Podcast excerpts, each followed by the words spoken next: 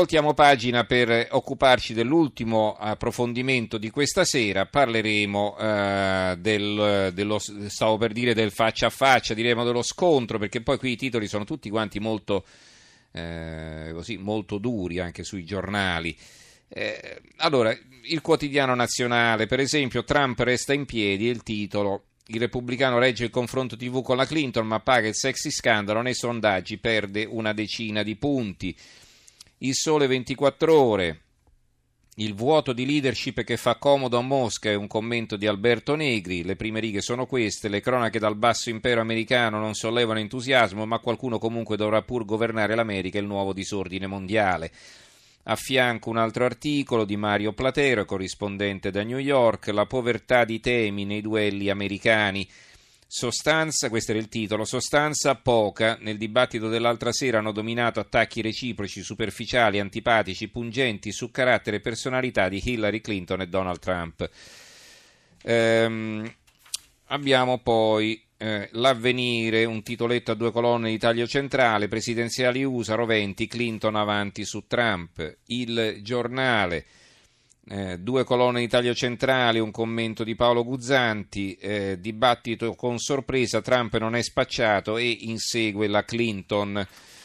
Il fatto quotidiano, il nuovo bestiario americano è un commento di taglio basso di Stefano Pistolini che scrive il dibattito presidenziale di St. Louis, al di là della singolare tetraggine dell'ambientazione, fredda e respingente come più non poteva essere, a sottolineare la sgradevolezza di fondo di questo intero procedimento elettivo nel suo dispiegarsi fra le nefandezze, oltre a non aver espresso un chiaro vincitore, ha offerto alcune certezze. La prima, piuttosto prevedibile, è che Donald Trump non ha minimamente in testa proposito di ritiro dalla corsa presidenziale all'indomani del nuovo scandalo fatto deflagrare ad arte attorno alle sue dichiarazioni sessiste. Il manifesto eh, vince il peggio di entrambi è il titolo di, che, di quello che poi non è un commento, una ricostruzione del dibattito, quindi vi risparmio la lettura. Clinton-Trump, secondo round televisivo, l'occhiello di questo titolo che campeggia sotto la testata. Poi abbiamo l'unità, qui invece è un commento, il corpo a corpo fra Hillary e Trump, scritto a due mani o a quattro mani, non so quante ne vogliamo mettere, Elisabetta Gualmini e Salvatore Vassallo. Non si può nemmeno rimanere scandalizzati, le premesse c'erano tutte, già prima che fosse diffuso il famigerato video con le frasi sessiste si era vista parecchia spazzatura. Siamo molto oltre il temperamento da sbruffone, l'arroganza da tycoon miliardario, le sparate da clown prestato alla politica. Con Trump le presidenziali americane sono state trascinate in un gorgo in cui le differenze sulla politica interna e internazionale sembrano una litania recitata per devozione, mentre sono sopraffatte dalla feroce contrapposizione fra due caratteri, due corpi, due voci e persino due capigliature, due candidati destinati a combattersi senza limiti. Il secondo dibattito non poteva che iniziare con Hillary che attacca sulle donne, sul modo in cui Trump le ha imbarazzate, umiliate e offese. Aperte virgolette, l'abbiamo visto insultare le donne, valutarle da 0 a 10, denigrare Miss Universo. Uno così non può essere adatto a guidare la nazione, dice Hillary. E infatti Donald ha usato la brutalità del linguaggio come arma privilegiata della sua campagna elettorale, se l'è presa con musulmani, latini, donne, disabili, generali a quattro stelle e famiglie di eroi di guerra e quindi insomma mm, si capisce bene da che parte è schierata l'unità. Italia oggi una vignetta eh, carina di Cadei, il duello e il titolo e si vedono appunto la, la, la Clinton e Trump che eh, danno di scherma e insomma le loro, i loro, le loro spade che cosa sono? I nasi, insomma sono due pinocchi, due che raccontano parecchie balle in questo senso, incrociano i loro nasi. Eh, il secolo XIX, lo show minaccioso del tycoon rimasto solo, il commento di Enrico De Aglio e poi il giornale di Brescia. Eh, c'è l'editoriale di Mario Del Pero, Trump e la pancia dell'americano medio. Leggiamo le prime righe, stando ai sondaggi anche dopo le ultime due catastrofiche settimane Donald Trump continua a ricevere il sostegno del 40-42% dell'elettorato. Secondo una prima rilevazione della rivista Politico, il 75% degli elettori repubblicani vuole che il partito lo sostenga. Solo un 12%, che sale di appena un punto tra le donne, preferirebbe si ritirasse. Nel mentre tra l'elettorato maschile bianco il vantaggio di Trump rimane straordinariamente ampio, addirittura 60 punti, 76 a 17 tra coloro che non hanno una laurea.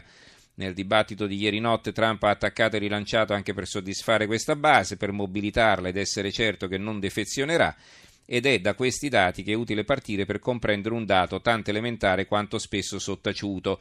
Donald Trump rappresenta oggi una parte dell'America, non maggioritaria e di suo insufficiente per conquistare la vittoria, ma certo significativa fra l'elettorato repubblicano. Infine la Gazzetta del Sud, Hillary aumenta il vantaggio su Trump, la, Clinton si aggiudica pure la seconda sfida TV ma di misura. Allora, eh, eh, i giornali eh, nell'edizione di lunedì non avevano nulla perché il duello televisivo è incominciato alle due e mezza del mattino, ora italiana, e questo, per questa è la ragione per la quale recuperano nell'edizione di martedì, quella in edicola fra poche ore. Allora, per capire meglio com'è andata, abbiamo in linea eh, Giuseppe Sarcina, corrispondente dagli Stati Uniti del Corriere della Sera. Ciao Giuseppe bentornato ai nostri microfoni.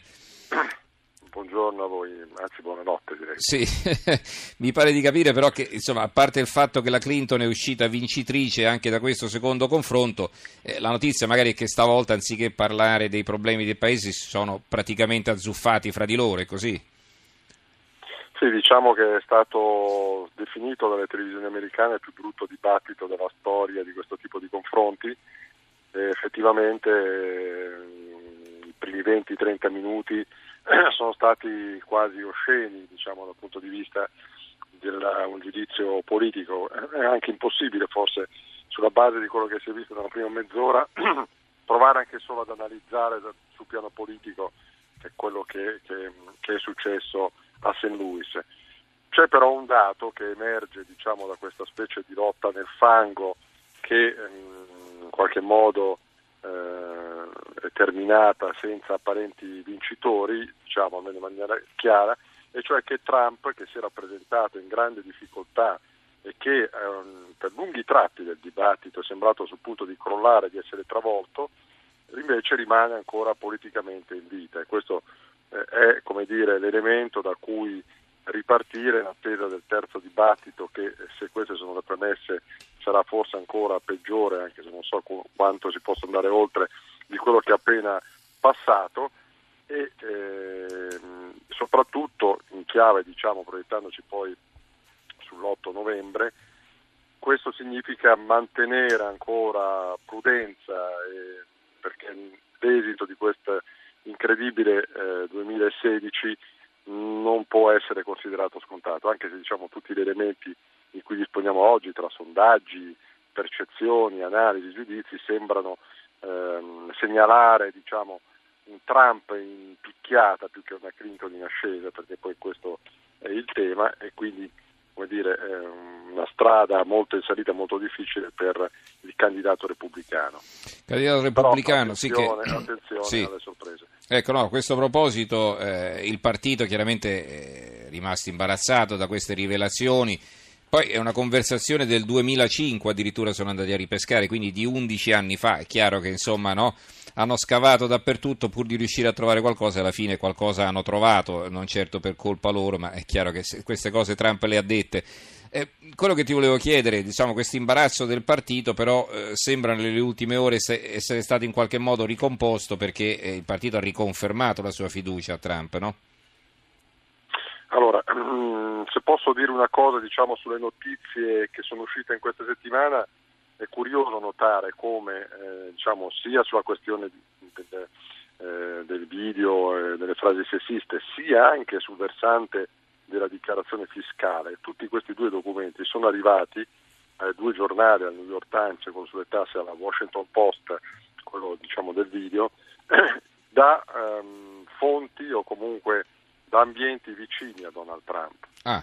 Questo come dire, è, un dato signific- eh, sì, è un dato significativo perché diciamo, la busta... Gli hanno voluto fare uno scambetto, insomma. Eh, insomma, la busta con le tre paginette della dichiarazione delle tasse pare che sia stata impostata dalle parti della Trump Tower e ehm, il, diciamo, il documento, il video che eh, è stato consegnato al giornalista del Washington Post che sta lavorando da un mese e mezzo per cercare diciamo, scheletri nell'armadio capiente, a quanto pare di capire, di Donald Trump, eh, è anche quello un video che evidentemente ha una provenienza interna, perché nessun giornalista può avere accesso diciamo, a un documento del genere se non in qualche modo non c'è qualcuno che lo passa quello che, che chi lo passa è qualcuno che fa parte, che ha frequentato quell'ambiente e comunque che lo conosce. Detto questo, ehm, il tema del 2005 e il tema del Partito Repubblicano eh, è collegato da quello che ha detto Hillary Clinton eh, nelle battute iniziali del dibattito, cioè si è operata una saldatura tra il tra, eh, Trump del 2005 che parlava in quel modo e il Trump del 2016 che, con, che ha continuato, seppure in maniera forse meno volgare, almeno in pubblico, a parlare in, quella, in quel modo insultando non solo le donne, insultando i musulmani, insultando l'elenco, ho sentito l'avete fatto prima. Ecco, per il Partito Repubblicano, per l'establishment diciamo, repubblicano, la leadership repubblicana, diventa sempre più difficile stare dentro questa, ottenere questa saldatura. E quindi questo spiega perché eh, Paul Ryan, per esempio, ieri mattina ha preso le distanze in maniera netta. Il tema è che non ci sono alternative plausibili, non ci sono mai state durante l'ultimo anno di campagna elettorale. Sembra veramente improbabile che si possa costruire a quattro settimane ormai dalle elezioni. Quindi eh, è possibile diciamo, che la leadership del Partito Repubblicano, il blocco politico a questo punto stia già pensando a come gestire una sconfitta di Trump, forse è quello che si augura che accada, mentre invece il gruppo di Trump ormai è ridotto a una falange di eh, persone molto determinate che ha scavalcato tutte le strutture eh, del partito, del partito repubblicano e che si appella direttamente al voto popolare. Mm-hmm. La scommessa di Trump è che nell'America esistono due tipi di Americhe, una quella che legge i giornali, guarda la televisione, risponde a, a, a, quando, ai sondaggisti quando chiamano al telefono, peraltro spesso solo al telefono fisso, e un'altra America che invece non legge i giornali o non, comunque non crede ai giornali, non, non crede a quello che dice la televisione, non risponde ai sondaggi e l'8 novembre si presenterà alle urne per votare Trump. Questa mm-hmm. diciamo, è la scommessa che in qualche modo ricorda lo schema della Brexit e quindi questo, diciamo, visto quello che è successo quest'anno, consiglia secondo me comunque prudenza. prudenza. Ecco, una cosa ti volevo chiedere in conclusione, eh, c'è, un altro, c'è un altro aspetto da tenere presente, cioè che non si vota soltanto per, eh, no, per, il successore di Obama, ma anche per rinnovare buona parte della Camera e del Senato.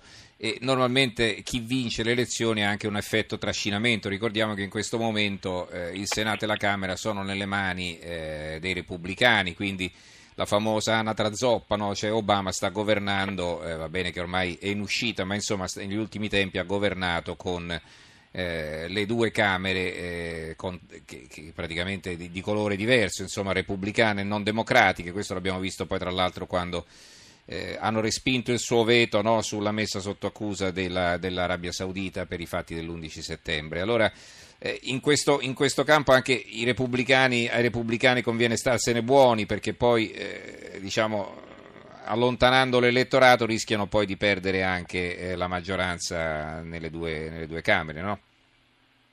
Sì, questo è veramente il dramma politico, diciamo anche in molti casi anche personale che stanno vivendo eh, anche esponenti di spicco e di grande prestigio del Partito Repubblicano, penso uno fra tutti al senatore McCain che però eh, l'altro giorno ha pubblicamente, è stato uno dei primi a ritirare il sostegno al candidato eh, repubblicano, pur essendo in corsa per il rinnovo del suo seggio da senatore in Arizona.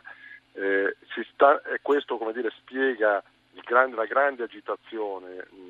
Stamattina, ieri, insomma, per voi a Washington è stato tutto un uh, rincorrersi di incontri, di, di, di telefonate, di contatti per cercare di trovare un sentiero che appare sempre più stretto tra quella che può essere diciamo, una, un risultato catastrofico se queste come diciamo, sono le premesse di Trump e appunto eh, questo risultato che potrebbe poi eh, trascinarsi, trascinare con sé anche lasciare a casa molto dell'establishment no? molte, eh, esatto, molte quindi stanno tutti cercando di capire come eh, nello stesso tempo cercare di mantenere quella parte dell'elettorato trampiano senza perdere quello moderato, senza perdere seggio, eccetera. Insomma, è un mese piuttosto complicato per questo ceto politico e va bene, noi, a noi non resta che stare a vedere come andrà a finire. Insomma. Grazie allora Giuseppe Sarcina per questa analisi molto interessante sul dibattito tra, la, eh, tra la Clinton e Trump. Eh, ricordo Giuseppe Sarcina, corrispondente degli Stati Uniti del Corriere della Sera. Grazie Sarcina e buonanotte. Grazie a voi, grazie a voi, buonanotte.